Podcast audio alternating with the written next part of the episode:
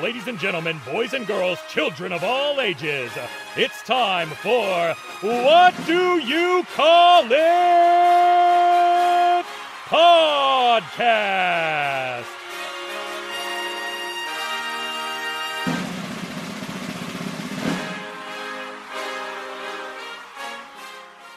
It's Wednesday. You know what that means. Welcome to another episode of What Do You Call It podcast. I'm your host, GB, and no, I've not joined the Amish. I just botched my shaving, so I'll be going to the barber's tomorrow when he's open. Fitch's Barber, Southend, cheap plug. Anyway, enough about me. Today's guest is a true inspiration uh, who didn't let his disability stop him from achieving his dreams. He's a podcaster and a pro wrestler please give it up for the handicapped hero, Gregory Iron. How you doing? Uh, ugh, how you doing, sir? I'm okay. Thank you for that great introduction, man. I appreciate that. I'm, I'm happy to be here. No problem at all, man. It's uh, an honor to have you on here.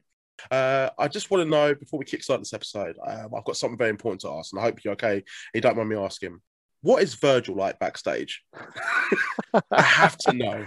Oh boy, Virgil is, uh, uh, you know, of all the people I've shared a locker room with, he's definitely one of them. I will say that. And uh, he, uh, so, all right, so I guess I could just talk to you about the whole GCW thing. Like, you know, I, I, found out, I, found out, that day that he was going to be my manager, which was not the original plan, and I was fine with it because I had worked with Virgil in a managing capacity slash promo capacity maybe 10 years prior and it was on a show in cleveland and he just randomly showed up and he had he had a oh, that should be shocking right and uh, he had a bad um, he left a bad taste in the mouth of the promoter that was running the show from 10 years before that uh, which i'm sure that was for whatever reason because yeah. virgil and uh, the promoter was about to throw him out but at the time the, the um, the promotion was running TV. So the guy that was booking the show said, Hey, why don't we just tell Virgil we won't throw him out if he does something with Greg? And at the time, my tag team partner, Hobo Joe. And Hobo Joe did a series of promos during that taping where he alluded to this to Virgil giving him inspiration and being one of his best friends in the world and how, how he met him back in a soup kitchen uh, a few years earlier, you know, when he was down on his luck, him and Virgil. And I and I was sort of trying to earn Hobo Joe's trust in the storyline because Hobo Joe had had partners that betrayed him in the past. But yeah as I'm trying to earn his trust in these promos, he's telling me these Virgil stories. I'm just like, dude, you can't be making up stories about being friends with Virgil. Like that's a weird thing. Like we're supposed to be trusting each other here.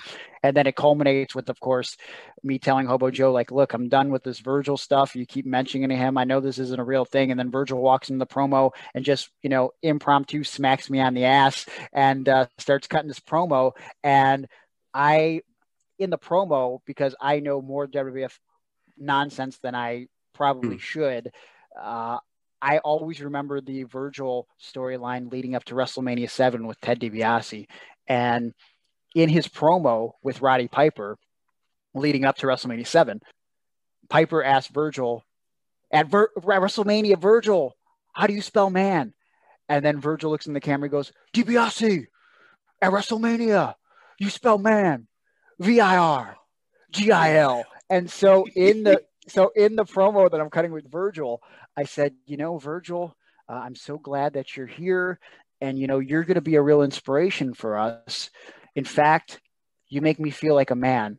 And if I know that one thing rings true in my life, you spell man, V I R G I L. And I said it to his face, you know, because I'm thinking like, you know, maybe he'll get the reference mm. from his most important storyline ever. And he just looks at me blankly and he goes, sounds good. You know, I didn't, tell, I, I, I, didn't tell him I was going to say that. And uh, so now fast forward to GCW and he's my manager and I walk up to him and, you know, he's going to be a member of 440 for the night. So I don't want to really have a in-depth interaction with him. I just decide I'm not even going to say hi. I'm just going to walk up to him and say, Virgil, what size shirt do you need? And so that's what I do. And he goes, first of all, I ain't fucking bumping. I ain't fucking doing shit. I need a large. And I'm like, okay. All right. Didn't ask you to bump or anything, but okay. And then I uh, I give him the shirt, and then he walks up to me and uh, my gimmick table, and I'm like, oh god, okay, here we go. And so he's just looking at random pictures, and he looks at a, one picture of Ricky Shane Page, And he goes, Who's this brother right here? And I go, That's the leader of this group, Ricky Shane Page. And then he looks at another picture, different picture. He goes, Oh, he's just making a different face. Strikes me as a guy that probably didn't get his COVID shot or that wouldn't want to get his COVID shot. And so I have to be around him. So I'm just trying to entertain myself, and there's no one else around. So I say, Virgil, did you get your vaccination? And he goes, Yeah, got my vaccination on April 1st, second dose. And I go, Oh, cool, man. How did it feel? Because you know I got mine and it was like left my body a little sore. I was I was I felt drained. How did mm. you hmm. feel? He goes, I felt great. But you know what? When the doctor stuck that needle in my arm, the fucking needle broke off in my arm. And i and i try not to laugh in his face mm. but i had no choice but to laugh in his face when he said that. I was like oh no virgil why how did the needle break off in yours like, i don't know but i'm lucky they, they pushed all the stuff into me before the needle broke and then the doctor had to pull that out of there. And i was like oh man that's crazy man. I can't believe that happened. So to answer your question virgil is a nutcase. I love it. I yeah. love it. And that is the Virgil the first Virgil story I've had in this podcast, and I just had to ask someone who's who's literally been there and seen him be Virgil. So thank well, you. it, it's it's ridiculous, and like also again, I'm a wealth of wrestling knowledge, so he just kept saying stuff to me that I knew was not true. Like mm. he was telling people that he has been at 17 WrestleManias. That is not correct even, even if he technically started in the company as a jobber in 87 and was not signed, mm. uh, he left in by the end of 94. So like he was not in 17 WrestleManias. Mathematically, that doesn't make any sense. And then he tried to tell me because he because I t- reminded him I'm from Cleveland that he once wrestled uh, Rick Martel and did a backflip off the top rope in Cleveland Stadium in front of 70,000 people. That never happened. There was no show in Cleveland Stadium, you liar. Why are you lying to me?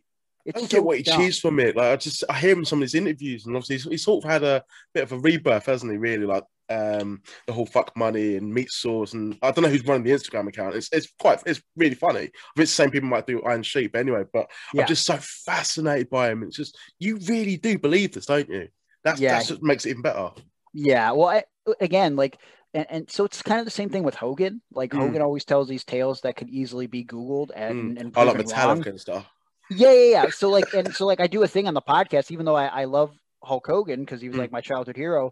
I do a thing weekly on my podcast, Iron on Wrestling, where uh, well, I was doing it every week for a while, but uh, believe it or not, I started to run out of lies. I still have them, then I sprinkle in sporadically. But we do the Hulk Hogan lie of the week, mm. where I find an audio clip or a passage from his book and I read it, and then I quickly uh, say the actual thing that happened or play an alternate audio clip of of what the real story is. And it's just one of those things where I think these dudes, because they came up in wrestling in a different era in mm. the 80s and 90s where the internet wasn't prevalent, they were able to just make up stories and no one could confirm whether they were true or not. But now we live in an age where, you know, Virgil walks up to me and says he's in 17 WrestleManias. Instead of me just taking him at face value, if I didn't know already off the top of my head, I can go, oh, wait, let me confirm that on my phone, Google. Yeah. And then I find out in five seconds, Virgil, you're a liar, you know? So I think that's where that comes from. But he's undefeated though. He's got that streak. He can always brag about that. But that's one thing he doesn't brag about. right. I, does he even know he's undefeated? Who knows? He doesn't. But he doesn't. But um, enough about Virgil. I did really enjoy that. By the way, I'm actually quite smiling from that. But um, before we do discuss your wrestling career, I want to take it back to the beginning. Uh, following up what I actually said in the introduction, uh, basically being a you know true inspiration. Um, it's you know not saying that any of that is fake. It is absolutely true, which is why you have the following you do and why I want you on the show. So, growing up with uh, a disability, uh, cerebral palsy on the right side affecting your body, uh, how did you find your childhood to be? Well, you know, uh, when it started out, I felt like my childhood was pretty normal before mm. entering school. You know, I didn't really view myself as that much different than anybody else. Like I had uh, a, a brother that was a year younger than me, and so obviously he has two functioning arms. I don't. I realized that uh, 99% of the people I'm meeting have two functioning arms. So I, I realize that is abnormal, but I never view myself as abnormal. Just my parents basically told me that I had a stroke when I was born. No one ever said cerebral palsy. And furthermore, I was a kid. No one really ex- explained what a stroke meant. Mm. All I was really told was, oh, your hand just doesn't work properly.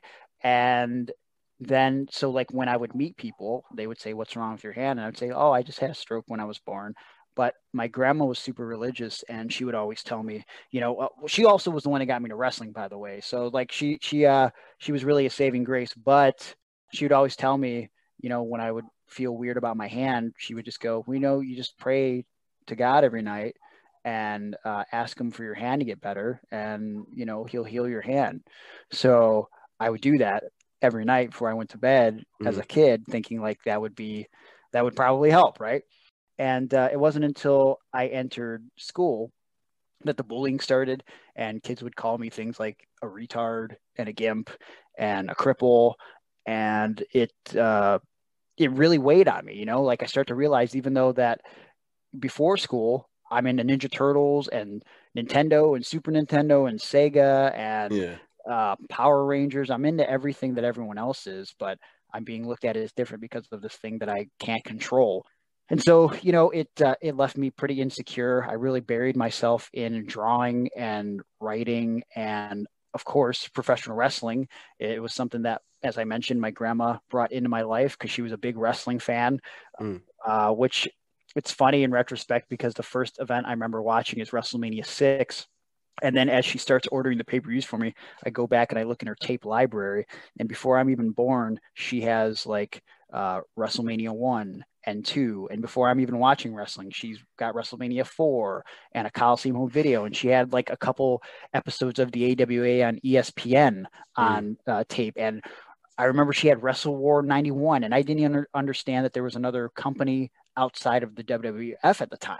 And uh, so she just, she loved wrestling and she loved Hulk Hogan and that got me emotionally invested in pro wrestling. And so it didn't matter if the kids were making fun of me and made me feel different. If i can go home and i could watch wrestling for a few hours uh, that made life so much better. And uh, it wasn't until uh, there was a point in my life because my parents were always at odds where um, you know my mom was really into drugs and my dad uh, had his ups and downs with drinking. So that would lead to a lot of verbal and physical abuse between the two of them. Yeah led to a lot of abuse on me and my brother. Um, and then later on, uh, I had a third brother that was born. Uh, he didn't have to put up with that as much because my parents divorced at that point. But um, uh, it just led to a broken home. And my mom decided to move us to from Cleveland, Ohio, to a little town called Wellington. And when that happened, she got into it with my aunt and uncle who we were moving in with. They called the police. Turns out my mom had a warrant. She got arrested and we were stuck with my aunt and uncle who kind of not uh, not not in drug abuse obviously but they weren't they didn't have their shit together as far as paying their bills and everything so i went from a situation living with my mom where uh, the heat would get cut off in the winter mm. and we would have to boil hot water to take baths and sometimes didn't have electricity uh, to a situation with my aunt and uncle where they didn't have hot water, so we'd have to boil water to take baths, and sometimes the heat would get turned off, or you know whatever the case. So it was like the same deal without the drugs, and it was really difficult. And they took wrestling away from me, but something that they tried to do was because they were ignorant to it. They said, you know, let's take you to a doctor so we could see if they can fix your hand. And again, no one has ever said anything other than the word stroke, and no one has explained what a stroke is to me. Yeah. And so I'm um, about 11 or 12, and my I go to the doctor, and, and my doctor examines me, gives me a physical, and he goes, "Well, you have cerebral palsy, and you know that's brain damage. So unless we can figure out a way to fix your brain, you you're always going to be like this." And I remember being like, "Oh, okay." And then I remember going out to my uncle's truck, and just I started sobbing uncontrollably because it was the first time in my life that I really realized that I'm just I'm stuck like this. You know what I mean? Like it's yeah. just nothing I do, no amount of prayers are going to make my hand and my arm get better. And so I got really depressed and angry and I kept more to myself than ever before.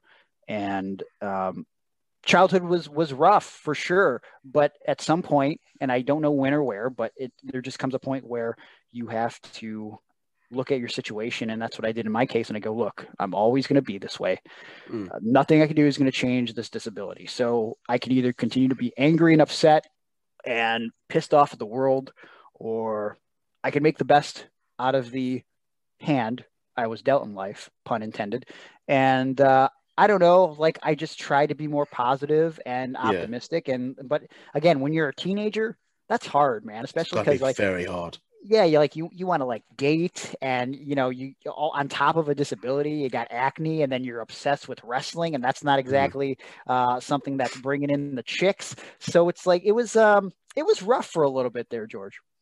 Okay, no, I can. No, thank you for telling me that story as well. I mean, um, as a story, you know, you sort of had a hell of a childhood, but uh, you mentioned before Zach Gowen was an inspiration to you. Uh, was and that was when you decided to become a pro wrestler. Um, I just want to know what is it. Obviously, Zach Gowen himself had a disability where he had his leg amputated at a very, very young age. Um, I just want to know what is it that you saw in Zach, uh, not Zach Ryder, get him, Zach Gowen, sorry, that you thought I can do that. I'm going to do that. When was that moment that you realized, okay, this is actually possible? It was watching Zach on SmackDown when he, uh, well, he debuted uh, when Piper pulled him out of the crowd because he was waving Mr. America's flag. And that mm. segment where Piper, which is beautifully done, and I appreciate now more than ever, just because, you know, I was a kid at the time and just understanding how good Piper was even more now when he pulls off Zach's leg and the way he reacts to it. Yeah, Piper, it's good. With Sean yeah, hair, yeah. Yeah, like Piper makes Gowen in that moment. And then when you when it we fast forward and we find out that Zach is a trained performer because I didn't see him in TNA. I saw the mm. TNA stuff a little bit after I realized that he was in there. But um, you fast forward and you find out that he's a wrestler and he's trying to earn this contract, and then he does the moonsault on the big show. I don't know. It just pumped me up because it was the first time that I saw someone on television that I in wrestling that I looked at and said, wow, he's a lot like me. And, you know, I always hear those stories for like, you know, back in the 70s or 80s when someone saw like uh, the Guerreros because you didn't see a lot of Mexican wrestlers on TV when the, and, and you see a little Mexican kid that sees the Guerreros and goes, oh man, like I could be like them, you know, like yeah. it gives you hope. And I think to some extent, seeing someone with a disability out there being a wrestler, you know, you don't think it's possible until you see someone doing it. And to me, like it just, I don't know, it motivated me so much because I knew that I wanted to be a part of wrestling because I was obsessed and I was memorizing all these useless facts and statistics in hopes that maybe I could go to broadcasting school and be a commentator or something, be like JR or something, because I can't, you know, I can't physically do it. But when yeah. I saw Zach, I thought to myself, well, maybe this is possible. And so then I begged my dad to get me a weight bench and he made fun of me and and thought it was dumb that I wanted mm. to get a weight bench. And even worse, uh, the next week, we go on a camping trip to West Virginia, and he brought up to his friends, his drinking buddies, that I brought up that I wanted to lift weights because I wanted to be a wrestler. And then him and his 40 ish year old drinking buddies made fun of me too. And as a 15 or 16 year old kid, it's going to hurt. Yeah, especially when it's like, you know, you're telling your friends and your friends are kind of like, you're dumb for thinking this. And then you tell adults and they're like, you're dumb for thinking this. And it's like, mm. geez, is there anybody who is going to get behind me on this one? So it's just one of those things where it was like, I don't know. It's hard to even tell you where I found the strength or the courage to just keep pushing. It's it's hard to explain. I, I guess, you know, I often say it about wrestling now in my journey, you know, 15 years of doing this and um, sort of wanting to maybe go to the next level and get signed or do something in a backstage capacity. I love and appreciate everything I've done as a wrestler, mm. but it's one of those things where you're like, uh, I guess I'm too dumb to quit because I love wrestling so much. That's what I always say. It's like I'm too dumb to give up. Like like I I, I would give up if I wasn't so dumb. and I guess that was the case with me as a kid. Is like, geez, it, I really want to give up on life, but I'm too dumb. I like I don't I just I don't I don't know what the meaning of giving up is. I just I have to keep going because there's something there must be something in my heart or in my mind that just tells me that in the end things are going to be okay. You got to get through the darkness to get to the light, right? Yeah. And I don't know, eventually my dad gave in and he got me that weight bench and that was really the start of it for me was just kind of trying to build some self-confidence and uh, get prepared for wrestling, but also maybe a girl would pay attention to me if I was in decent shape, which didn't happen, uh, by the way. Uh, and I still kept because I was still like a weird nerdy kid that like I would mm. go to a I would go to a thrift store that was about five minutes from my house, and I would find these wrestling shirts that people just gave away. I found some really cool vintage shirts that I wear to this day because they actually fit me. That is but- one thing I really love, by the way. The vintage shirts that you wear, like just the sunny top, and Oh. so, do you know what's funny, right? Uh, is that it does come back to what you said. Is Yeah. you know that style back then wasn't cool, but now it's literally you're the cool kid. right. How does yeah. it work? How- It, well, it's it's straight. Well, you find out, and this is why I love talking to kids in school. That you find out that a lot of those kids in school that are are cool at the time and make fun of you Mhm. after they graduate, their life quickly goes downhill. You know what I'm saying? And and Yep. so so I'm very happy that I was completely dorky and Mhm. uncool for four years as opposed to the the entire rest of my life. You know, so like I, I feel really good about that. But you know, I go to these thrift stores and so like I, I found some really good finds at the store that I still have. Like um it was called Unique Thrift Store. It was about five minutes from my house. And to this day I still have a you, do you remember when Stone Cold jumped off the Zamboni and he like attacked Vince? Yeah. And he's he gets arrested and he's wearing that blue Austin shirt with like the skeleton giving the middle finger. Yeah. I found that for like three bucks at the thrift store and I still wear it. And I found a WrestleMania one shirt at that thrift store for like two dollars. I still wear it. It's like super faded and shitty, and I love it. Uh, but but I would find a lot of the times there weren't shirts that were size small or medium. I'd find these XL shirts and I would wear them to school. So Yeah. uh, and, and in my brain I would try to justify it by like you know I'll eventually grow into this because I thought I just didn't had hadn't hit a growth spurt yet. You know, I'm five four. I'm like, it's gonna happen. I'll grow Yeah. into an XL shirt. It never panned out for me, but uh, yeah, that's uh, that's sort of where it started. I got off on a tangent there, but um, No, I no, I'm I- enjoying it, mate. I, I I I was just too dumb to give up on wrestling, despite not having any support at all. And sometimes, you know, and again, this is what I tell kids: like, you can't listen to the lies people tell you Mm. because if I listen to my dad, and look, I love my dad, okay? I think he doesn't know how to talk to people sometimes or talk to me.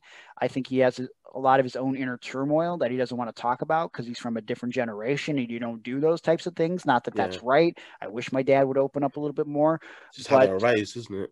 Yeah, and and so but like it's one of those things where sometimes you just can't listen to those lies people tell you and if it's something that's in your heart, you got to follow and try it. I don't believe in following the blueprint of life. Like I could have stayed in college and got a job that I could just settle for and then Mm. maybe found, you know, the the girlfriend and then had the kids and the picket fence. I still want those things, but I just wanted them in a very different way. I, di- I didn't want to do those things the way everybody else did. And that's because I wanted to follow this path of where instead of settling for a job you hate, I wanted to try being half naked and oiled up in spandex. So, Makes me feel better about being a wrestling fan right now. yeah, right. Uh, well, we'll return to Zach Gowen uh, because you would form the tag team, the Handicapped Heroes. But I'd like to know how did you end up at JT Lightning's Cleveland All Pro Wrestling School, and how did you discover it, and how did you find the coaches, and also it's where you would meet current NXT superstar Johnny Gargano. Yeah. So there was a kid that I went to school with named Dave, and Dave was a big wrestling fan. He ended up getting into wrestling for a little while, then he canceled himself because he's a actual moron. But uh, and just you know, like Dave was nice when we were kids, but he's uh, I don't think he's a very good person. But that's a whole another discussion. But Dave was a big wrestling fan, and he claimed that he wanted to be a wrestler just like me, and so I was like, oh, cool. Like I met this kid that was kind of like-minded and, uh, you know, I'll talk to him a little bit. And he told me he was going to these local shows for Cleveland All Pro Wrestling. And at the time I knew indie wrestling was a thing, but I didn't really follow it other than Pro Wrestling Illustrated. Like I'd read about Ring of Honor and Mm. I'd read about CZW and XPW. And so I, I knew that they existed, but I never, I didn't think there was anything in my backyard, I guess. And then he brought a flyer for a Cleveland All Pro show that was going to have CM Punk. And I really wanted to go because I liked the CM Punk character in Ring of Honor. And I thought it was cool that he was straight edge and he didn't drink and smoke. And I really didn't know being straight edge was like a term or a thing. I just thought like I was a weirdo that didn't drink and smoke like anybody else. So when I saw CM Punk, I was like, oh, this guy's cool. I'd like to beat him. I didn't go to that show. And then he ended up getting signed to WWE. And so I thought to myself, well, I'm never going to meet CM Punk. That sucks. But I go to the next show which ends up being Buff Bagwell versus former ECW star Chris Hamrick. And I don't know, like I was just drawn into this uh, wrestling show in this terrible building that used to be a school back in the day mm. and uh, just dimly lit. A uh, bunch of local hill jacks at the show. Did you get uh, a Polaroid of Buff Bagwell by any chance? Did you did get, any, get like, what? Did you get any like uh, Polaroids or any merchandise? Was did every merch table back then? Yeah, you know what he did. I can't remember if I got. I don't think I got a photo op with him. I might have. If I did, I think that kid Dave has it because he would go to the shows with me. But I did get an autographed 8 by 10 from Chris Hamrick, which I don't know what happened to it because I, I, I loved ECW too. And I thought Hamrick was cool. Buff wasn't out at his table at the time. So I was like, oh, here's Chris Hamrick. I'll get an 8 by 10 from him. And also someone that I was a big fan of that I ended up buying a shirt from was M Dog 20 Matt Cross because oh, my, really? friend, my, my friend Dave, uh, he had well, I had seen the backyard wrestling game, right? And mm-hmm. in the mm-hmm. game for Xbox, there was a DVD bonus feature where they would they had some matches on there, and so I saw M Dog and Josh Prohibition and Madman Pondo and a few other guys.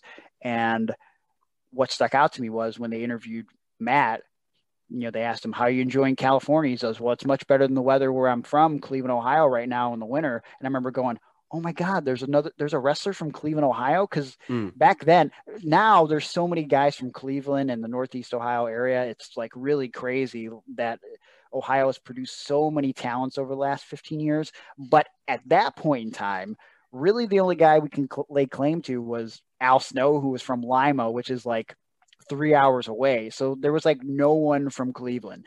And so when I went to the show and I saw M Dog leading up to it, my friend Dave said, you know, if you worked out a little bit more, I think you could be built like M Dog. And I loved his high flying stuff and everything. So like mm. I was just I was really captivated by Matt Cross. And so I bought a shirt off of him, but nothing off of Buff Bagwell. But Buff Daddy did get me emotionally invested and I kept going back to those shows. And that's sort of how I got the ball rolling. JT Lightning was the promoter. I got my foot in the door by selling tickets for him. I was 18 at the time. Uh, I was still hesitant about wrestling because I I uh, I started lifting. I was inspired by Zach's story, but I just I was questioning myself. I was doubting it. Mm. I didn't want to be bad at it because if I'm bad at it, then maybe I'll hate wrestling. If I hate wrestling, what has my life been about? It's been a lie, right? So I'm like, I don't want to hate wrestling, so maybe I shouldn't do this. And I remember I called JT Lightning on the phone one day and I asked him, you know, can I like train to be a manager or something? And he said, let me ask you a question. And, and JT was always a dick to me. I want to make that perfectly clear. He was not a nice person to me. But this uh, one time, this one time when it counted, he goes, let me ask you something. Is wrestling in your heart? And I remember when he said that to me on the phone, I got choked up. And uh, depending on what we talk about in the story, you're going to notice that Greg crying when it involves wrestling, it's going to be a reoccurring theme in the story. And I got choked up and I said, yeah, it's in my heart.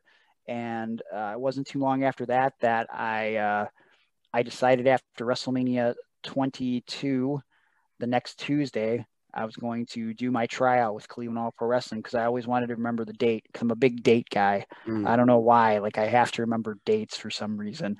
And so uh, it was two days after WrestleMania 22 that I uh, I paid 50 bucks for a tryout.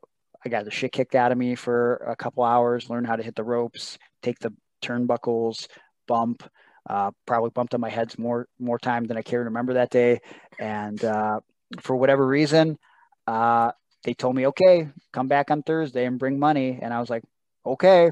And I came back on Thursday and then I came back on Tuesday. And that's where I met Johnny. I think the second time I came to class, Johnny was there and he was working out with a dude by the name of Action Dan Spade, and it was just Johnny and Action Dan Spade. JT wasn't there for some reason, so I think he was letting Johnny run class. And I remember I refed for that match that he was doing with Action Dan. I actually met Johnny technically a few months prior because he was out, he was already on shows. I mm-hmm. met him doing security guarding at a, at a show, but this was like my first real interaction with him.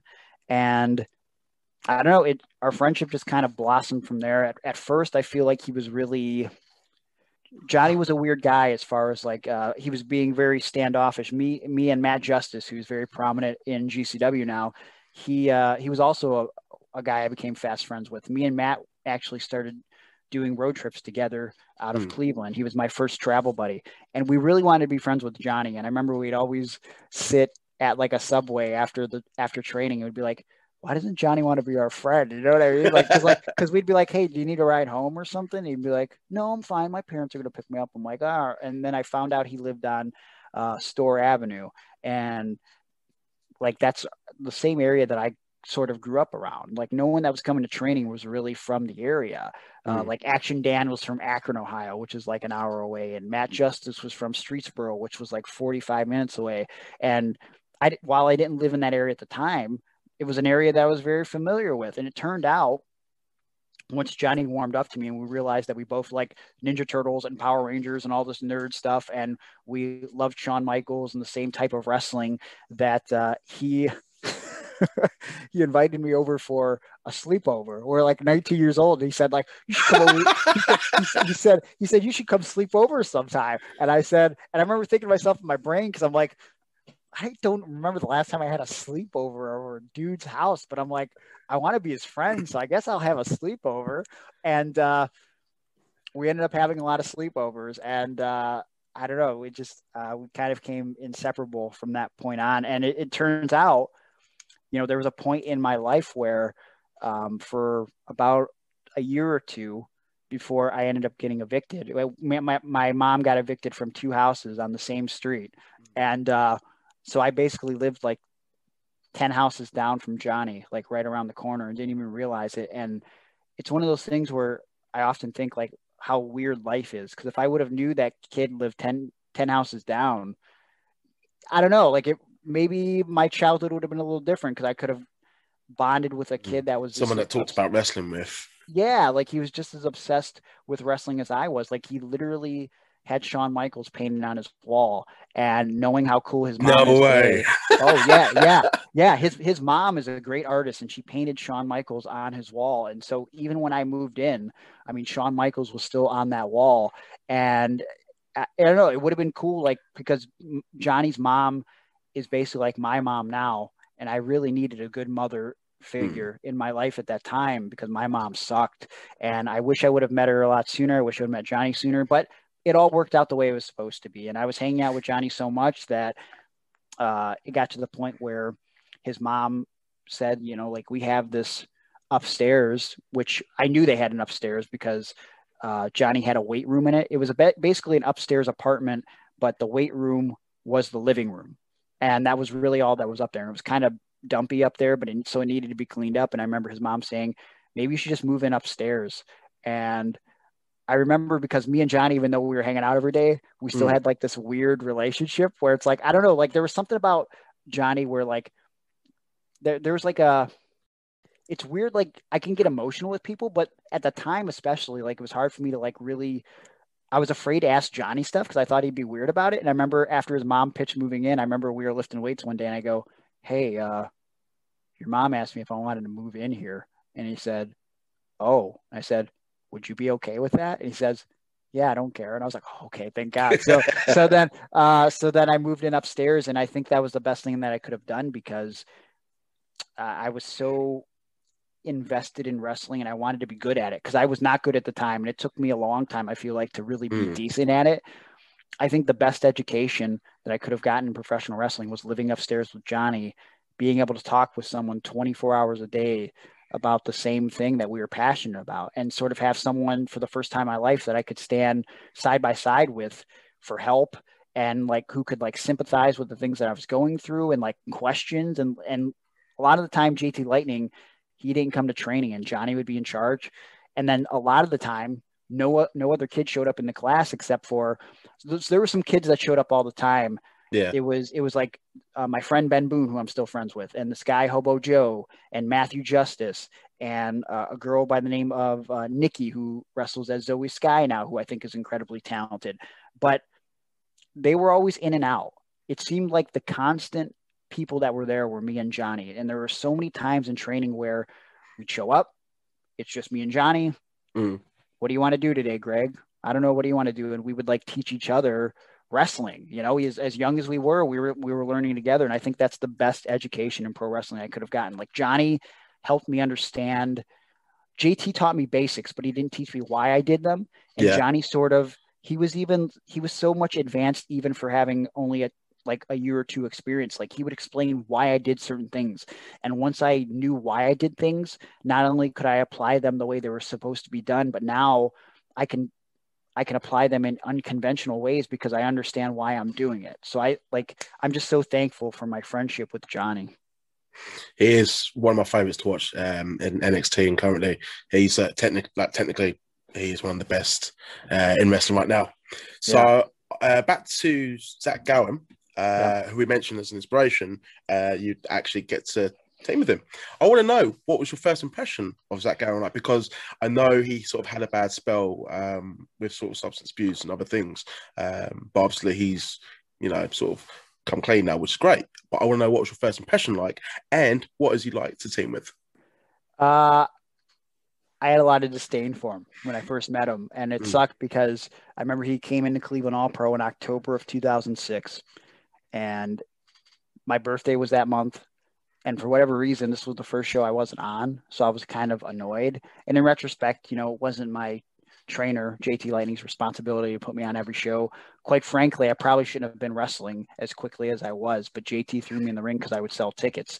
I wish I would have had more seasoning under my belt because Mm. I was not ready to be performing in front of a live crowd. But regardless, I remember I was a little upset that I wasn't on the show because I don't know, in my brain, I was going to wrestle on the same show as Zach Gowen and I could like be in the locker room with my gear on and be like, hey, I'm a pro wrestler too. And you inspired me. And I couldn't do that. But so the best thing I was able to do was walk up to him and uh, I remember for some reason there was another kid that came to training for a little bit who was uh he was going to college for film and he wanted to film like a little documentary for school and for whatever reason he couldn't go down in the basement so he had me work his camera and I had to film some stuff in the basement and I actually found that kid on Facebook recently and I tried to see if he had this footage Mm. because um it was so strange in this locker room looking back at it now, it's pretty incredible. I went down there and I was filming something with Zach Gowen, and he was bragging like a dickhead about how he pinned the Big Show. Like this was like, and this was like this was like he was like actually bragging about it because he was a dumb like 21 year old kid, right? Like so there Hmm. was like I, I I don't know, it was like weird. And then Bryan Danielson, there was a bicycle that used to sit down in the basement of Turner's Hall that just looked like shit, and uh, I don't even know why I was down there. I'm filming Bryan Danielson riding this terrible banana bicycle, and he's like the happiest I've ever seen any human being ever. and uh, just uh, just all the other shenanigans that are happening in the basement.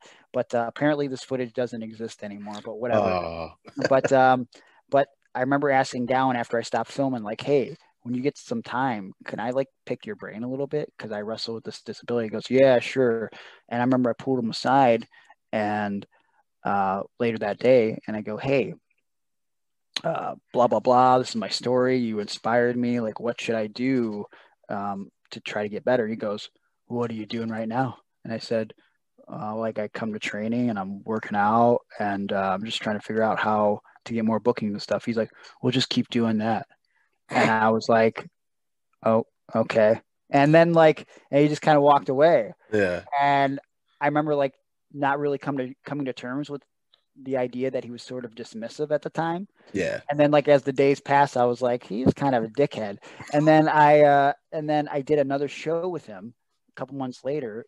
And I was like again, like a 20 year old kid. I was experimenting with different facial hair and stuff. So I remember I like shaved my uh I couldn't grow a full beard at the time. So I, I used just to do the goatee. Mm. And so I decided to shave my goatee and grow my sideburns really long.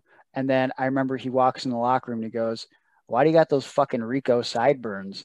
And I'm like, you I'm like, he's like, you look like an idiot. And then he just walked away from me. And, I'm, and I remember just being like, I hate this dude. Like, why would he like, like, what a, what a awful Strike man. two. Yeah. And so some time passes. I don't see Zach for a long time. And then it turns out, like you sort of alluded to, he had a lot of substance abuse issues that I didn't realize when I was dealing with him back in those days. Mm. And he ended up going to drug rehab and he gets out in uh, February. He goes in at February, uh, I think, of 2010. He gets out a couple months later whatever the whatever the timeline was. Uh, I think it was uh, maybe spring of 2010. I end up being his first match out of rehab. It was me and him teaming up against some big fat dude in West Virginia, and it was just one of those things where.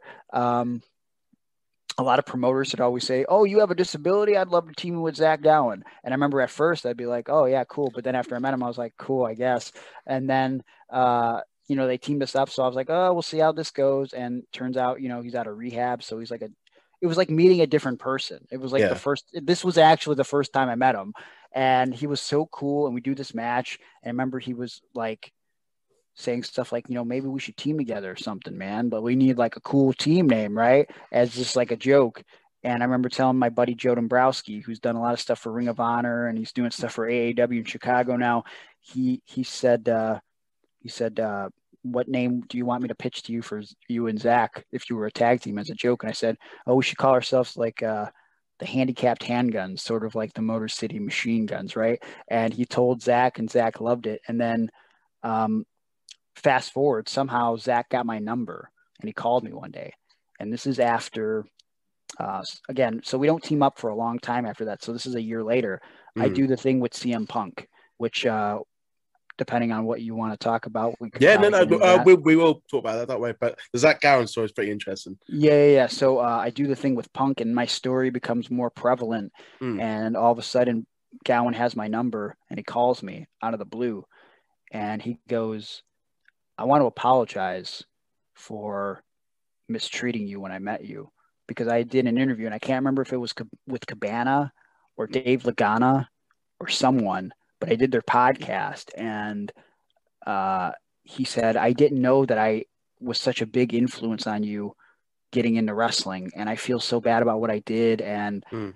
when I heard you talking about that on the podcast I started crying and again Zach is trying to recover his wrestling career at this point still a year later and I guess we could have been you know competing handicap wrestlers but I think Zach realized that the sum was greater than the individual parts and he said listen I would really love to legitimately team with you because I love your story and I think you're talented and I think we could do some great stuff together. And it sort of just grew from there. Like we Mm. that's how we started teaming. He sort of extended the olive branch and it was just a cool feeling to now have the friendship of a guy that you know I'd only watched on TV and just you know he inspired me to get in the ring and then you know you fast forward even further and I know I'm skipping ahead here but Mhm. it's weird how life comes full circle because I've sort of been taking it out of my gimmick.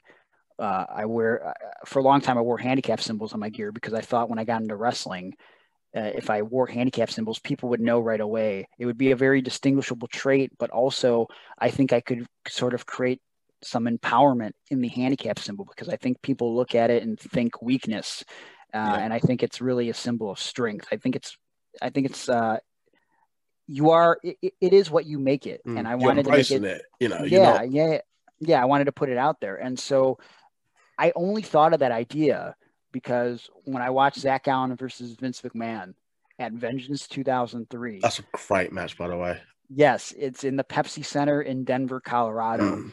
And there's a sign in the crowd that that is uh, they cut to, and it says "Shame on you, Vince," with a handicap logo on it. And I remember thinking, why doesn't Zach Gowen wear a handicap symbol on his gear? If I were a wrestler, I'd wear a handicap symbol on my gear so everybody would know that I'm handicapped, right? Yeah. And and so uh, right before the pandemic, I got booked for a show in Denver, and I was told that it was going to be in a big arena because they were running after a lacrosse game, and I didn't put two and two together. And rolling up to the venue, and I I'm told it's the Pepsi Center, and then all of a sudden I'm like, wait, isn't that where Zach wrestled Vince McMahon? And then I googled it just to make sure, and it was. And so now in 2020, I was wrestling in the Pepsi Center in front of like 5,000 people with handicap symbols on my gear, the same building that I saw Zach wrestle Vince and like got the idea to do in the first place. That's mental. yeah, like like like you can't put a price on a moment like that. It, Hmm. it was uh it was very, very surreal. It's weird where life can take you if you just, again, you don't listen to the lies that people tell you and you just follow your dreams. That's a guess. I've enjoyed that, and just that, just one thing I did pick up on is you mentioned about the handicap handguns. Uh, what made you change that name to the Handicap Heroes? Real simple. Speaking in schools, because uh, you don't want to go into schools and bill yourself as the handicapped handguns, especially Yeah. with all, especially with all the idiots that not only uh, love uh, bringing guns around in public in general, but people that bring guns into schools. Hmm. don't really want to publicize that if you want to speak to children, and so. Handicapped Heroes became the easy transition because I had already nicknamed myself the Handicapped Hero. So why don't we just uh, pluralize that and make it the team name? So that was that was the way we went with that. That was actually my first introduction to you as well. Uh, that and a moment that you brushed over. Uh, you were teaming with Colt Cabana, and then after a match, uh, current WWE, well, at the time, he was the current WWE champion, uh, CM Punk, in 2011, uh, July. Hopefully, I'm right on my dates. Could be wrong. uh, that's on my head. But anyway, so he came got out as a surprise, and he fully endorsed you, and it was like just like a film, you know.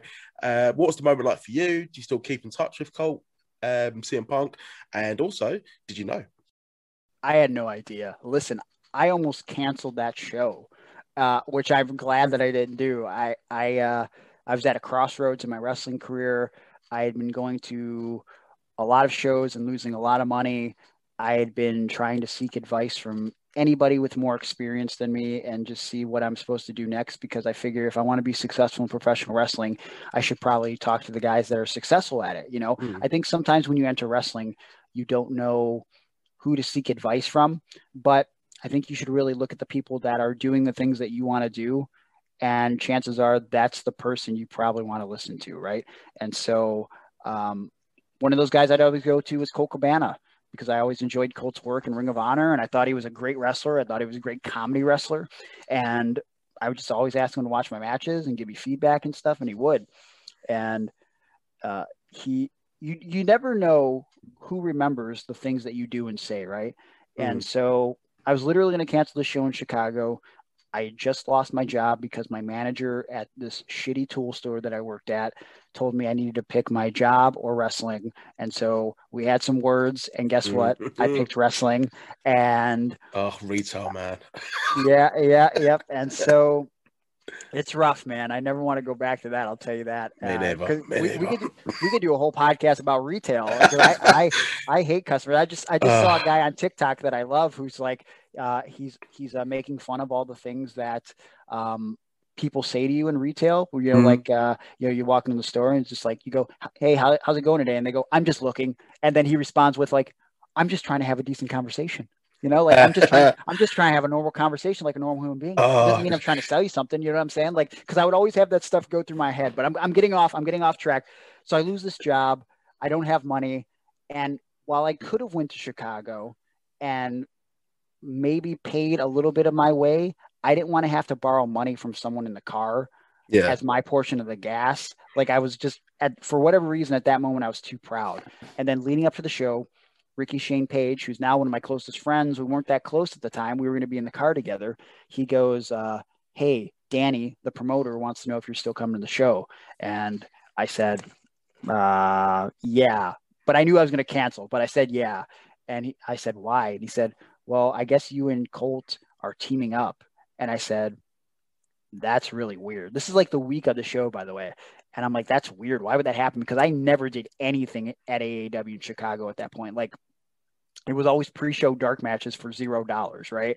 And so I was like, I, don't, I don't. That's weird that that's happening. And he goes, and it's for the tag team titles. And I was like, that's even weirder. And I thought to myself, I can't miss this booking now. And so I went to my brother, who was working at a gas station that I pretty positive was a co- cover up for drug selling. That's a whole podcast. And I walked up to him and I said, Hey, I need to borrow $50 to go to Chicago. And this is where gas prices were like through the roof. So $50 would barely cover my amount, but it would be enough. So he gave me 50 bucks and I went to Chicago. And I saw CM Punk for a second when I walked in the building. And I remember being like, what the f? Like, eh, because again, you go back, the first show I was going to go to was with CM Punk, and I didn't go, and I thought I'd never meet him. And the week prior, he just won the belt at Money in the Bank, so he's like the biggest thing in wrestling. And I'm like, holy crap, CM Punk's in the building. And so I casually walk up to him to shake his hand, you know, and I remember him looking at me and going, hi with like a little sly smirk, right? Yeah. And I'm thinking to myself, that was really weird that he did that. And I told Ricky that, and I was like, he like looked at me weird, like he knew who I was, and I don't know, like, should I go talk to him? Should I ask him for advice? And he's like, oh, I don't know, man. And so, fast forward, we do the tag team match, and I remember thinking before I went to the ring as we're calling the match, oh no. Punk is going to watch this match because Cabana's in it. And I was like, oh, God. And I I even remember as we're calling it, Colt looked at me at one point and he goes, Greg, are you okay? Because it must have been written all over my face that I was not okay. I was like, I'm fine, I'm fine. And mm. match and it was fine. And Colt puts me over on the mic and then he tells me to stay in the ring and I'm waving and the crowd is on their feet. And then I knew he was getting punk once he went back there. I just knew it. But I didn't think it was going to be about me. I just thought I was going to be in the background of this WWE storyline and he was going to come out with the belt or something. And he comes out, the crowd goes crazy. And I remember standing in the corner of the ring and, you know, I, I um, he walks up to me and he goes, like personally, he goes to me before he even grabs the mic and goes, shakes my hand and goes, Are you okay? You're fucking awesome.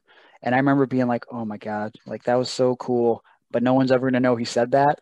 Yeah. And when I tell people, they're gonna think I'm lying, but I know he said that, and that was really cool. And then he got on the mic and he goes, blah blah blah pardon my language, but you're fucking awesome. And he's like looking right at me now. And I'm like, oh God. And now I have the lump in my throat and I could feel the tears are going to come. And he goes, you know, you overcome more than I ever have just waking up every day. And he just cuts this whole promo about me, nothing about the WWE title, nothing about Vince McMahon, nothing about leaving the company or being the biggest thing in the industry. The promo was designed for me. He was there for me and I was just overcome with emotion. Yeah. And it was it was very dreamlike. The whole day is still very dreamlike. It just um it was very overwhelming. It's emotional just thinking about it right now because I don't know if Punk or Cabana and Cabana is the one that set that up. I don't know if if they realized just how much that meant not only to my career mm. but, my, but my life because for a kid that was bullied and made fun of and no one ever had his back to have that moment in Chicago. And it didn't matter where it went from there. Like it didn't matter if I got signed by WB after that or whatever, or if I started making a lot of money in the Indies. That one moment justified all of the hard work that I ever had gone through in my life. Yeah. And like I could never, ever, ever repay Colt and Punk for that. And later that night, or well, after the match, I, I, you know, I said, well, I guess I could talk to Punk now. Uh, so what is he going to say? Fuck off? You know, he just kind of was a great promo on me. Yeah, at your moment, so, kid. yeah. So so I pulled him aside and I said, "Hey, can I talk to you for a bit?" And he's like, "Sure."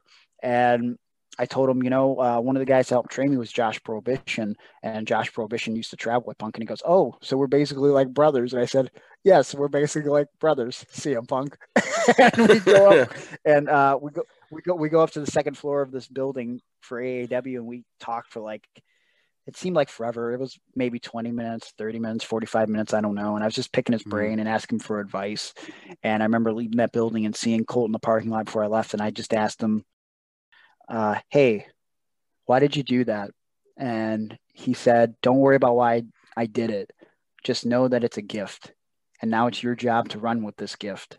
And mm-hmm. I'll never forget that. And I don't know if uh, I don't think I dropped the ball, but uh, I think I've I think I've ran with the ball with my one arm as good as I can and as hard as I can, and I like to think that I've done a thing or two since then. And again, like there's been points where I've been able to earn a living as a wrestler. Mm. Uh, there were points where I was still struggling right after that CM Punk thing. Uh, for two years before the pandemic, I was strictly wrestling and motivational speaking. But that doesn't happen if someone doesn't see how hard I'm working and put that spotlight on me in Chicago in July of 2011. And I, I just, I can never repay those dudes. And so uh, they are the reason why I'm still a wrestler today. Because even though I said I'm too dumb to quit sometimes, I might have quit in 2011, but I'm still at it. 15 years. Mhm. It's crazy. Still going strong, man. Um, Yeah. We're not we're not going to end it, but I mean, I do have a few more things I do want to ask. I'm annoying like that. Um, no, you're fine. before- You're fine. I got time. uh, before I do talk about a few other things, uh, what was you said about the advice that he gave you? Uh, what what was the, the advice? Are you okay to tell me, or is it something you want to keep to yourself? From Punk, Yeah, I mean, it was just it was just kind of keep pushing forward. You know what I'm saying? Like like there's nothing like very specific that sticks out. Like because again, it was very dreamlike. I remember, uh, you know, he just he just told me like you know like uh, he he he put me over in the ring, but then there were some things about the match that he criticized. You know what I'm saying? Ah, which okay. which is fine.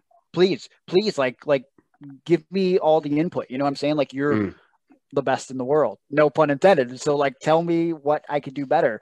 And he complimented my physique. And uh, I remember we talked about him. Uh, he told me he didn't want to give out his number, but if I gave him a demo and like a resume, I could give it to Cabana and he would pass it along to Johnny Ace. Mm. And uh, I have no reason not to believe that Punk did that with, because I quickly got together a demo and a resume and I passed it along to Cabana.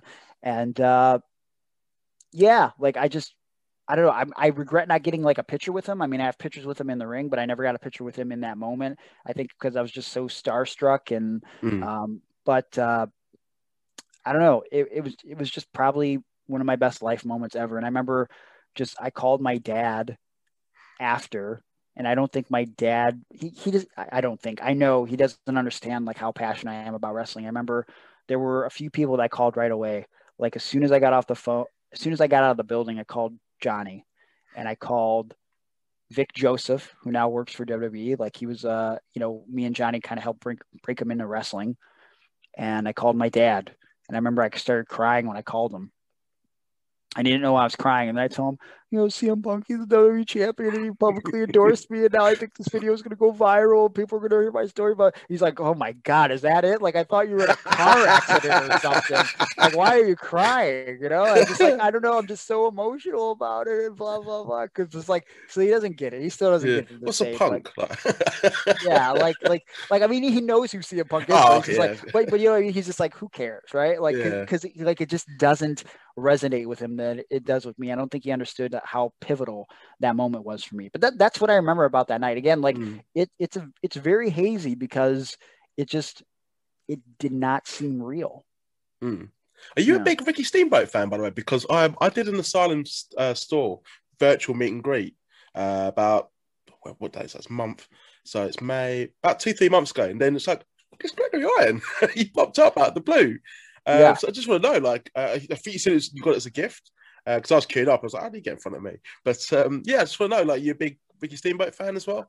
I enjoy Ricky Steamboat, man. I especially enjoy his trilogy of matches from '89 with Flair, and I think uh, I know a lot of people point to the Chi Town Rumble as that as the standout match of those, but I really enjoyed the Wrestle War '89 match, and uh, I think it helps that I I like the aftermath of it with Oh, with Terry Terry- Funk. with Yeah. Terry Terry getting in the ring and like being very uh try to be very formal like you know I'd like a title shot now and Ric Flair's like well you're not in the top 10 contenders you've been Mm. away from wrestling and in Hollywood so you know until you do that Terry I- I'm sorry I just can't give you a title shot and then Terry snaps and he puts him through the table and that's one of So the first good. instances of someone going through a table like that Yeah. and uh so I really love that Wrestle War 89 match and then like you know uh Ricky Steamboat with Steve Austin in 94 those Oh, matches were great so smooth, those matches, so crisp. yeah, like, and I didn't really appreciate it at the time in '94, but I really get pissed off watching their Clash of the Champions match from that year because it's on the same show where Hogan goes to the hospital, and so they're they're doing this cutaway where like they put uh, Steamboat and and Austin in the corner of the screen, real tiny, and then they have like a big portion of the screen dedicated to like Hogan going to the hospital. And as, as a kid, I was very concerned about Hogan, but for now I really Hogan, like, now, yeah, now, I- now I really want to watch that match because I know Mm. how good they are. And I'm like, fuck, can we like please focus on this match and not Hogan going to the hospital? Because now, now we know he's he's not going to sell the uh, Mm. Nancy Kerrigan angle they did earlier, where he gets hit in the freaking back of the leg with the the uh, crowbar. He's going to be back later, and he's still going to beat Ric Flair. He's going to walk Mm. back from the hospital supposedly and beat Ric Flair after being assaulted with a crowbar. Why can't you just do the job, Hogan? Why can't you sell? Yeah, Why? that is so true. It's like with the WrestleMania six. When I've gone back and watched it as an adult, like get the fuck out of the ring. Give worry at the moment. Stop milking it. Same thing at WrestleMania four. Like leave the ring when when Macho Man wins. Oh, like, that is okay, so wrong. like like like okay, like you helped him win. Cool. Maybe he Mm. could have used a little bit of that rub in in the finish, but like you don't have to stay in the ring, Hogan. Just leave. He does the same thing when when Macho Man wins the World Championship in WCW. Oh, the World War thing. He's just like putting his foot under the rope. He just like yeah, first title win. Get go away, go away. Ugh. I'm glad that it's not just me that gets angry at it. And I'm not denying like Hogan is one of the best of all time, but you go For back. sure. Like there's a reason why OSW review call him cunt Hogan. So Yeah, right. um, For sure. love it though. Um that's cool, man. We've um being a wrestler, there is one thing I, I do want to talk about. Uh, there's two things actually, because it was it reminded me of the episode with um, the art of wrestling. But uh, you've picked up multiple injuries, uh, which is why I respect anyone that does it. And I'm a complete fanboy, and I'm a podcaster, and I'm not a wrestler. But uh, you suffered uh, severe winter injury. How did that happen? Oh boy, uh, that was a show in New Jersey, and it was a horrible day and a horrible time in my life. Mm. And uh, like, so that time, that was uh, boy, what month was that? It was 2017, but I don't remember the month. But it's after July. And I know this because me and my girlfriend that had been together for almost five years broke up. And so I was really dealing with that. It kind of came out of nowhere. Um, she was seeing another person, and, uh, unbeknownst to me. So that created sort of a problem. And Okay. uh, yeah, and so uh, I, it was hard to come to terms with the fact that um, I don't know, we'd been together for so long. I just thought that was it for me. And Hmm. so uh, at the time, we were still kind of talking sporadically and maybe trying to work things out, which was hard because when something like that happens, you have to read a lot about forgiveness and you have to really weigh the negatives and the positives. And you sort of have to ask yourself if I get back into this relationship, knowing how I am, sarcastic and like um, witty at times, sometimes I hold a grudge. I had to say to myself, uh, if I get back with this person, do I can never, when we argue, like stay in an argument and use like, uh, you know, like maybe I didn't take out the trash or something. I can't really go, hey, remember when you fucked that guy behind my back? Give me a second to take out the trash. You know what I'm saying? Like you can't, you Mm. can't like, you can't use things like that against people. Like if you truly love someone, you have to be able to understand that they, um, people make mistakes Yeah. and if they're truly sorry, you have to be able to forgive them and not Mm. throw that in their face at any moment. And so, like, I really was prepared to do that. Um, and so we're uh, we're sort of trying to work things out. Uh, then she decides that she doesn't want this to be a thing again. And so, uh, fast forward to the show, me, Matt Cross, who now is a good friend of mine too, which again is surreal because I I looked up to him so much, and Zach Allen, who's my friend and tag team partner now, we're all in a car together. We are driving to New Jersey early in the day. A truck hit my car, not enough to um, stop the car from running, but enough to be an inconvenience to my life. And so I was really annoyed and worried about uh, paying the deductible for my car and all that good stuff. So we get to the show and we're wrestling these two guys called the Urban Legends, me and Zach Allen. And they're calling stuff that doesn't make any damn sense. And I remember before we went to the ring, I just said to Zach, man, I got a bad feeling about this match. And he said, do you want to change something before we go out there? I was like, eh, there's no point at, at this time. You know, it's just like these guys are going to do whatever they want and we'll just make Mm. the best of it.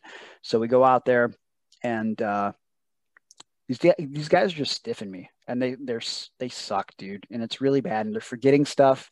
And I really pride myself on having a good memory when it comes to memorizing stuff and then like being able to do stuff on the fly if necessary. And so when I'm working with dudes that are forgetting stuff, it can be frustrating, especially because, you know, I always say, you know, I, you know, I technically have brain damage. So why can I me- remember a match better than you? There's, there's some sort of problem. You know what I'm saying? So That's I always try very fair point. yeah so it's like i don't know so if, if you because i think what hel- helped me with connecting a match together is you create logic out of the illogical wrestling Yeah. is very illogical if you overthink it but if you call things with reason, it's easy to remember it. I don't know. And, and maybe that doesn't work for everybody. But for whatever reason, these guys are screwing up everything. And there comes a point in the match where even the ref botches a false finish. I blind tagged Zach and I did a elbow off the top rope. So it's supposed to be a false finish. Boom for me. One, two, kick out. I blind tag Zach. I do the elbow. Boom. This match has already been shit. So I'm like, well, at least we got this false finish in. I pin the guy, and the ref goes, "You're not legal." And I, I just, I stood up, and I'm thinking about my failing relationship, and I'm thinking about the car accident earlier in the day, and I just stand up and I yell in this guy's face, "What the fuck?" And the whole crowd is like, the whole crowd is like, "Whoa!" They, they come up for it. I was like, you fucking suck. And then like I and then like I look at Zach and I see Zach like with shock on his face. So I'm like, these guys fucking suck. And he's like, and he's like looking at me like, what are you doing right now? And like I'm like, I don't even care anymore. And so like the next spot, whatever it was, I yelled it to the guy because like I knew he was gonna forget it. And so I yelled the spot, and the crowd started laughing. And the guy proceeded to do the spot because I yelled it to him, and he gets kicked in the face with from Zach. And I think I ended with hitting him with a flatliner. But the next thing I was supposed to do was do a suicide dive on his partner on the floor. So it's supposed to be bip on the kick, boom on the flatliner. Here comes the dive, hot, hot, hot. Maybe I come off the top rope, I hit something, right? I hit the um, I, I before I go to do a suicide dive, I see the guy on the floor, the other partner. He's so far away. I'm not going to hit him with the suicide dive. So I say, "Hey asshole, get closer. I'm coming for a suicide dive." And so I do the dive. He gets closer. Boom! I hit him. The crowd's going wild. Not because this match is good, but because I'm actually having a nervous breakdown in the match. we can uh, laugh back now. It's like a... yeah, yeah, yeah, yeah. It's it's uh it's. I was very. I always describe it as Shawn Michaels 1996. This was my ultimate Shawn Michaels 1996. Yeah, move asshole or whatever he said to Vader. And so then I proceed to climb up the top rope, and the guy has to crotch me. When he crotches me, I'm not even ready to be crotched. Mm. Like usually, you know, like your your your your dick and balls will be like a little bit above the turnbuckle, and so then you kind of brace yourself, right? So that way you don't get the impact of it. But like at this point, um, my my my penis and balls are sort of like right above the buckle, uh, and uh, they're not. They're all basically touching the buckle. So when the guy hits my leg to do the spot, I'm not in position, and I just kind of like sat down a centimeter. You know what I'm saying? Like it didn't look good and it mm-hmm. didn't hurt. But I remember going like that looked like shit. But I sold it anyways, which is weird because I proceeded to no sell everything for the rest of the match. Like when they hit the finish, I just rolled out in the ring and got up, and Zach was like, sell, sell, sell. And I was like, fuck these guys. I'm not selling. This match sucks. And like, like it was just the most unprofessional I will ever be because these dudes just were terrible and they were hurting me and they, they clearly didn't care about the match. So why should I care about the match? Right. Yeah. And, um, so I do the crouch spot. I, we get beat and uh, we go to the back and the guys walk up to me and they goes, how's the match? And I goes, it fucking sucked like and they're and they're like what i'm like it was horrible and i just like stormed off from them and then uh I got in the locker room and the ref came up to me. He's like, I'm so sorry for messing up that finish. And I remember looking down and I go, Look, man, eh, whatever you're going to say is not going to fix it. Just get away from me right now, please. And as I look down, I see what appears to be a spot of blood on my tights. And I remember specifically looking at Gowen and going, Oh, great. I'm probably bleeding out of my dick too. That's just what I need right now. Right. And it was a joke and I go to the bathroom, which this was in like a shitty rec center, mm. and so the the wrestler's bathroom was shared with the fans. It was like so it was a public restroom for everybody. So I go into the restroom with fans, and I go in the corner of the restroom, and I turn my back from them, and I open up my trunks, and blood is pouring oh, out of my my dick hole like pouring. Like if you were to take a, a, a bottle and you just flip it upside down, mm-hmm. that's at the rate at which blood is just pouring out of my. This is making me wince right now and making me yep. like, down. Yep. Yeah. Yeah. So, um, and so then I go back to Zach Allen. I go, come to the bathroom, come to the bathroom, come to the bathroom. He's like, why? I'm like, I'm bleeding out of my dick hole right now. And he goes, You got to show me. And I was like, and I'm thinking to myself as we're walking, like, I don't want to show him my dick. Like, this is like, you know, this is like my friend and the guy that I looked up to to become a wrestler. Like, this is not the time to show him my penis. But I have to. I got to show someone because this is this is a dire situation. And so we go in the bathroom, and I uh, I pull out my penis away from the fans, and and so Zach could see it. And as I do it, blood is just pouring out on the ground now. And Zach goes, Oh my God. And I'm like, Yeah, dude. And I put it back in my pants. And then we go back in the locker room. And I take off my trunks and like, I don't know, it's like there's like a, a flash. And then like all of a sudden I'm naked on this floor uh, in this like basically a locker room the size of a jail cell. And I'm lying naked on the floor with a uh, someone's shirt on my penis bleeding. And uh, I think like MVPs in the locker room and Teddy Hart and a couple other local guys and Zach. And then M Dog comes in the locker room and Zach tells M Dog what's happening. And M Dog goes, thinking like a cheap wrestler, which I appreciate. He goes, well, we'll gather up Greg's stuff and we'll drive to the emergency room. I said, no, no, no, no. We're going to call an ambulance because this is this is my penis and I want to make sure it's okay. So we're going to call 911 on this one. and uh, so the ambulance shows up, and I remember the paramedics going, uh, like they check my pulse, and they go, "Your pulse is low," and I go, "Oh my god." Am I gonna die from my penis bleeding? Like if, if this if this is what happens, please don't let them put this on my obituary, okay?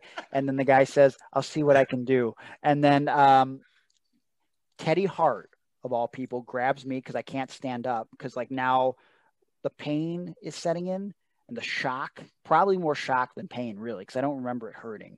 Um, Teddy picks me up by the back of my by under my arms and he puts me on the stretcher with the other paramedic. Mm. And as I'm being carted out, the two guys that did this uh, from the match, not concerned about me at all. I hear one of them say to MVP, "Hey man, can I get a picture with you?" And I wanted to roll off the stretcher and like punch him in the face so bad. Should have paid him. Uh, yeah, and and and, and um, so I get to the hospital and sort of wrap a bow on this bad boy. Um, I'm there all night, and uh, they can't figure out what's wrong with my penis. They think that I have a tear in my urethra because they can't get a catheter in it because they're trying to put a catheter in and out of my dick hole, and it hurts very bad and it won't go. And um, oh. then they take me into an x-ray room because they say they have to x-ray my penis. And the process of x-raying a penis is uh, first you have to lie sideways on a table okay? And like one of your legs has to be up. And so i basically felt like kate winslet in the titanic. And so i say to the nurse as blood is like still like dripping out of my dick we're waiting for this other guy to show up a male nurse i say to her do you want to paint me like one of your French girls? And she just looked at me stone face. I said, yeah, I'm just bleeding on my penis. Don't laugh at my joke. It's fine. And um, so then the, the, the male nurse comes in. And so the process is male nurse stretches my penis. Female nurse sprays dye into my penis. My penis then has to be held in a stretched position while they try to take a picture of it uh, with this x-ray machine. Now I'm told this process takes five minutes. Okay. They go back, they have to send this to your urologist because the urologist is not in because it's late at night. I hear the lady go, we didn't get it. We have to do it again. And so I'm like, oh, for fuck's sake. So again, they stretch my penis, they shoot dye into it, they try to take a photo of it, they go back. We didn't get it. We got to do it again. It took them two hours to get an x ray of my penis. And it was very, very painful. And then when uh, when the urologist came in, he stuck a camera in my penis. And I want to tell you, George, I'm not looking at anything that is going into my penis because I don't want to I, I don't want to know the size of it or the diameter because I know how big my dick hole is roughly and I don't want to know what anything looked like that that's going into it because I think I might have passed out. I would have done that. So um, uh, eventually, this guy tells me, "Well, we think we're going to let you go, but we might have to put a uh, a catheter in you." And I go, "Ha, okay, yeah. So just let me know." And I'm thinking they're not going to put a catheter on me. I'm going to be good to go. And then they come back and like, "You're good to go." I'm like, "Great." And I start to stand up and like, "We have to put a catheter in you before you leave." And you have to leave it in for a week. And we have a bigger catheter that you have to put on when you go to sleep. And like, and I'm just like, what? And I, I know I'm going to have a problem doing this with two hands, but they put the catheter in me and it's very painful. And I usually wear very tight pants. And um, so I had to wear uh, hospital scrubs uh, on the ride home from New Jersey to Cleveland. And I could barely walk, but we had to stop every two hours because I had to em- empty my piss bag. And so every time we walk into a gas station, I'm walking like one inch with every step, and I'm like walking like I'm just just crippled. You know what I mean? And it's like like like I'm bow legged. Like maybe maybe perhaps like someone had put something in my butthole, and uh, I'm just like you know waddling into every gas station, looking like like like I'm a real simpleton. And uh, it was very embarrassing. But here's the worst part. It gets worse. How? well, mentally because uh, my roommate's Ricky Shane Page, and he offered to help me change my uh, pee bag and help me shower and stuff because these were all problems that I was going to have for the next week. Mm. But I didn't want to see my have my roommate see my penis and have to deal with that. So I stayed with my ex girlfriend for that week, and it was very emotional and hard. But I felt like well, not my penis, but uh, the situation. And uh, my penis, if it would have got hard, it would have been a problem.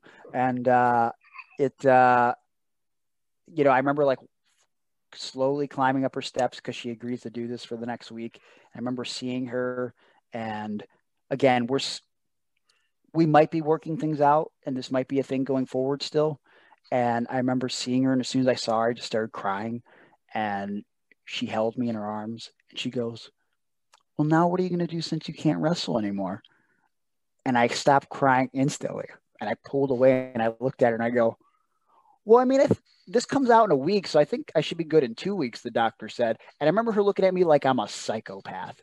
And I I think I knew in that moment, this is officially the end, you know? And so, for, but that week, to her credit, she helped me wipe everything off and change the bags. And uh, I got through it, but it was very painful, not only physically, but mentally to be there for a week. And, uh, knowing that we weren't together and that I was sort of, I felt like a burden, and all thanks to those idiots in New Jersey. That's the story of how I broke my penis. And I know I went on for a very long time, but. Probably my favorite story in the podcast. I'm genuinely okay. like, sorry, it's not COVID. That's just thinking about your penis. okay. Well, if we can, if we if we could end this podcast with people thinking about my penis, I think that's a great thing to wrap this podcast up, um, and I will erase that thought because I don't want that before I go to sleep. But to wrap this up, it's been a very, very fun story and very fun episode. So one thing I do really appreciate you uh, about you is not just your wrestling ability, not just your story, um, but it's your promo skills. And I know you're a motivational speaker, uh, but do you actually realize just sort of um, how good you are at cutting wrestling promos? I feel like it's sort of gone under the radar because one thing is um, that makes you so lovable is you've also been, you know, basically you're great at being a dick uh, when you're a heel. Yeah. So I just wanted to sort of elaborate it more. And uh, do you realize, for, my basically, first question is, do you realize how good you are at speaking?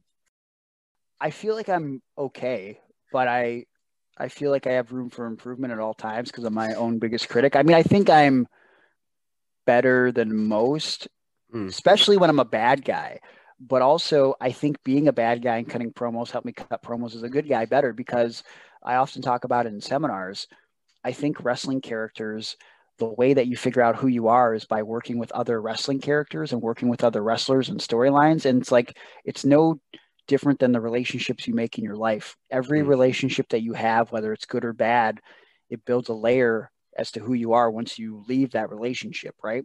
And I think that's how it is as a wrestler every character you interact with, every wrestler you wrestle with, whether you realize it or not, there's something that you take away from that relationship in that yeah. moment, whether it's in a tag team, whether it's against someone, whether it's a, just a storyline. I think that your character can grow through that. And I think in becoming a bad guy and embracing a lot of this anger and resentment towards people that bullied me and everything, and sort of taking everything that was inspirational as the character and flipping it uh, towards the good guys and becoming this hated villain when I came back to being a good guy, I knew that I couldn't just go back to being straight laced, white meat, baby face Gregory Iron because The crowd's not going to accept that.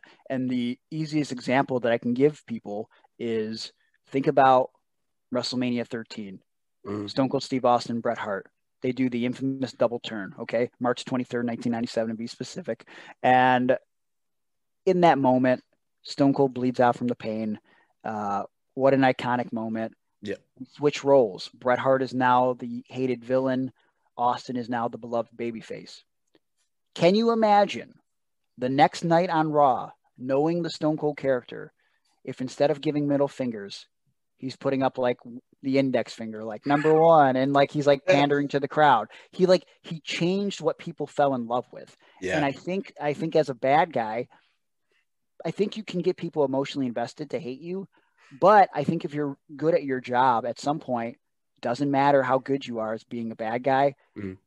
a large section of the crowd will probably grow to love you because they accept the fact that you're really good at what you do and they appreciate it, right? They like I think a lot of fans are fun in this day and age where they will boo you because they're supposed to boo you because they want to be emotionally invested if you're doing something well. But they secretly love you. And I think Yeah. that's what happened with my heel character. Like uh, the crowd started to appreciate who I was as a bad guy and how good I was with getting heat that I started to get cheers again. So I went back to being a baby face. I knew that I that I had to maintain that edge. And so I think the level of sarcasm that I used as a bad guy, I now understood how to do it as a good guy. And and you know, so like throw it back at the bad guys. And also I love Ninja Turtles and my favorite Ninja Turtles Raphael. And I feel like he always has like a he's a little angsty and he's a little angry, but he's always like he's got the right mindset. You know, he has good intentions. And I'd like to compare Raphael to Gregory Iron when he's a babyface. You know, it's like Gregory Iron is a good guy and he has good intentions, but he's a little bit of a hothead.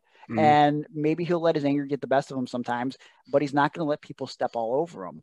And I didn't know how to do that from day one of professional wrestling. But as I alluded to, everybody you interact with, every person that you come across in your life as a wrestling character, it leaves an impression in you and it builds a layer to who you are. And I think getting better at my promos and then utilizing my promos as a bad guy made me a better all-around wrestler uh, is being a good guy. And also like i do a lot of reading and i just try to incorporate things in my promos that resonate with me because Yeah. if if i don't believe them then no one else is going to believe them. And there's been times when i've been told to say stuff and i've been asked if i can sort of take liberties with it and kind of try to tell the same story but in my way and they've said no. And it's just those promos don't end up being my best promos because i don't i don't believe in them and my fans don't believe in them so Mm. it's really just finding a portion of yourself that you can exaggerate and then finding other characteristics in life too in your character that you can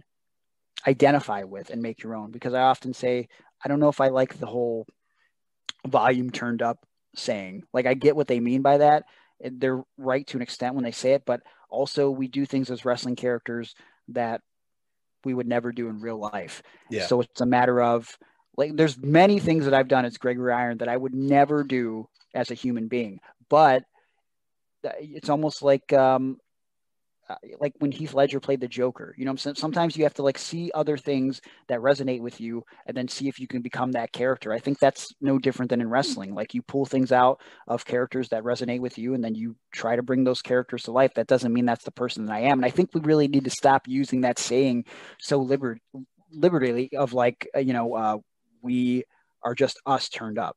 yeah. Yeah. Again, there there are a lot of things that I haven't done uh, in real life that I do as a character, and also I think there's a lot of things that we could do as characters that might be a tad controversial, but like we do them in movies.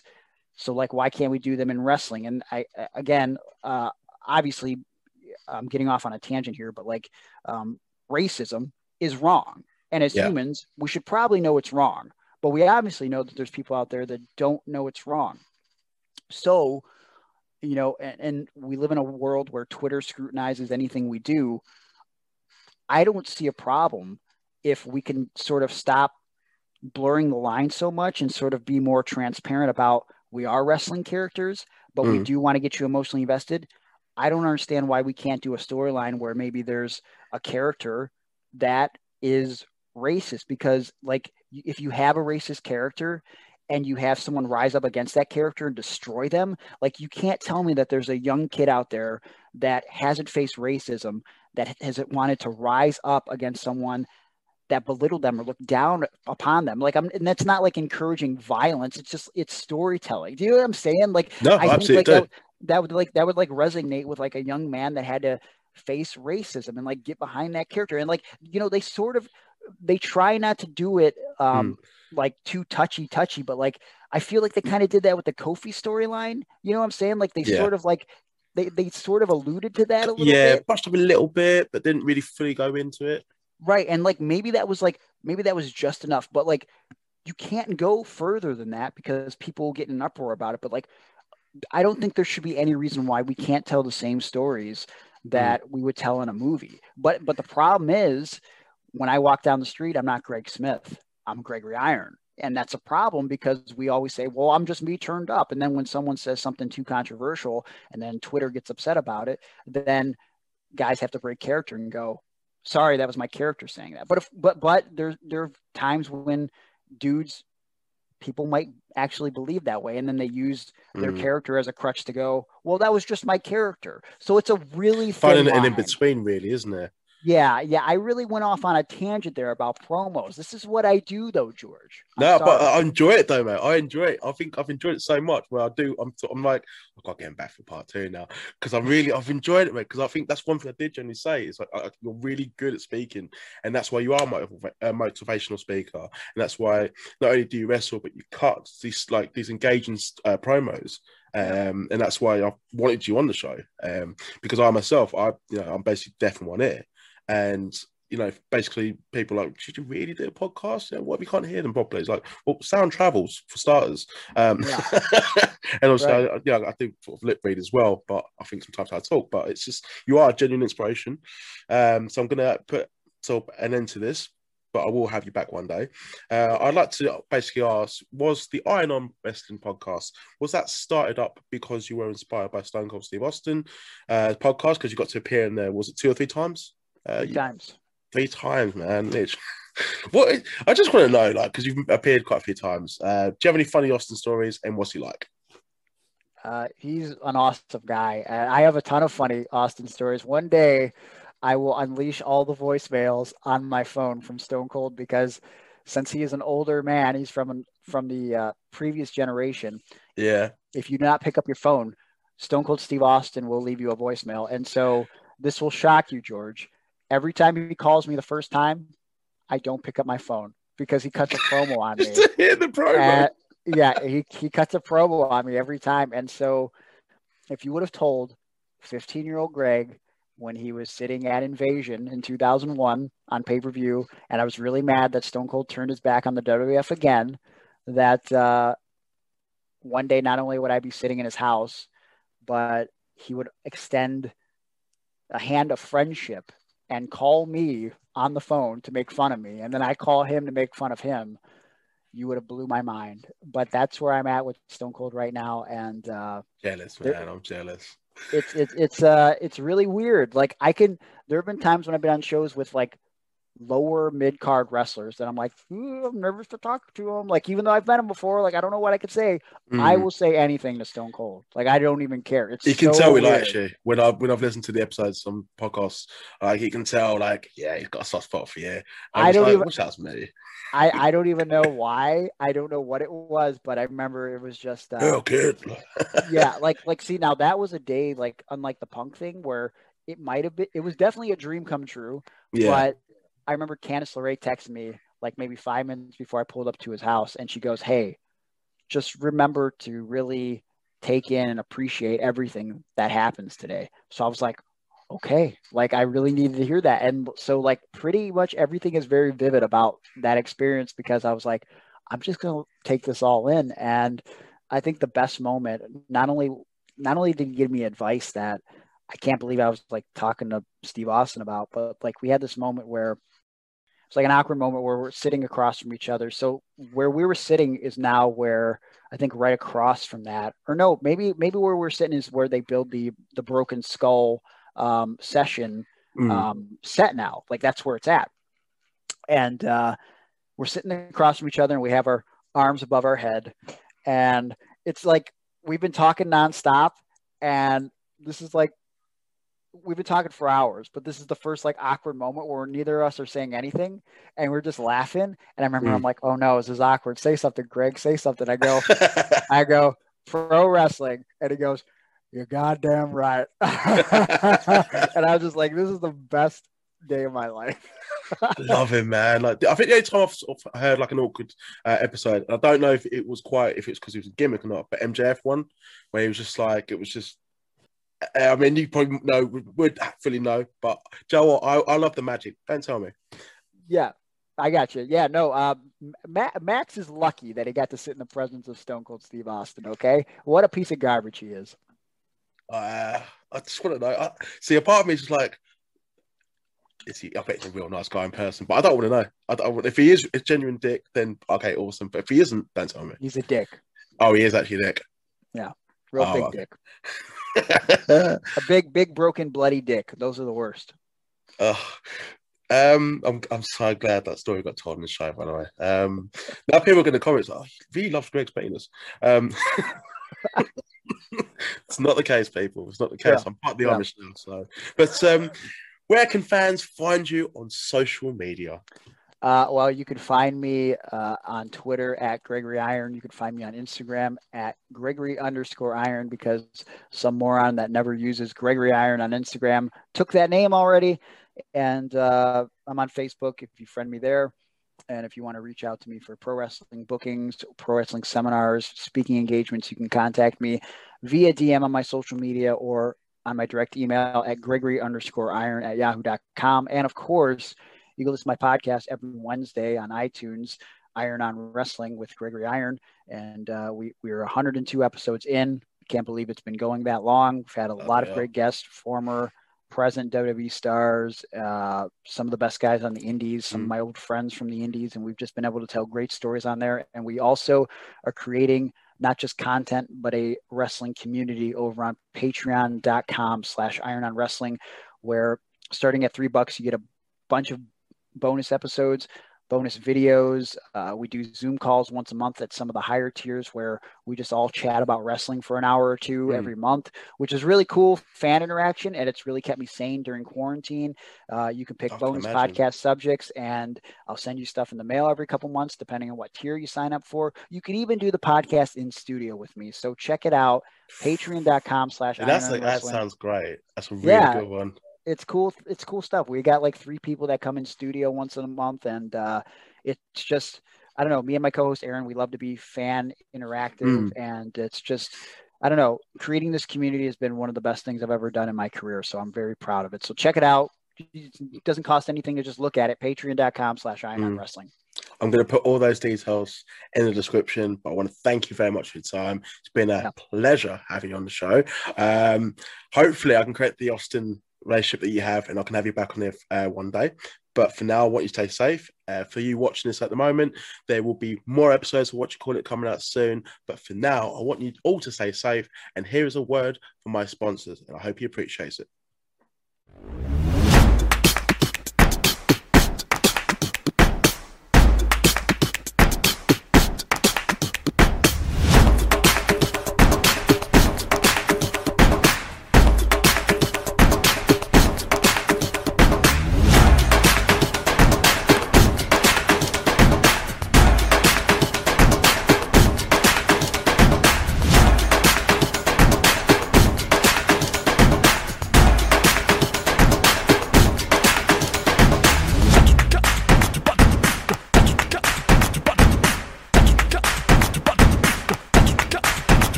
Wednesday. You know that means I have a special announcement.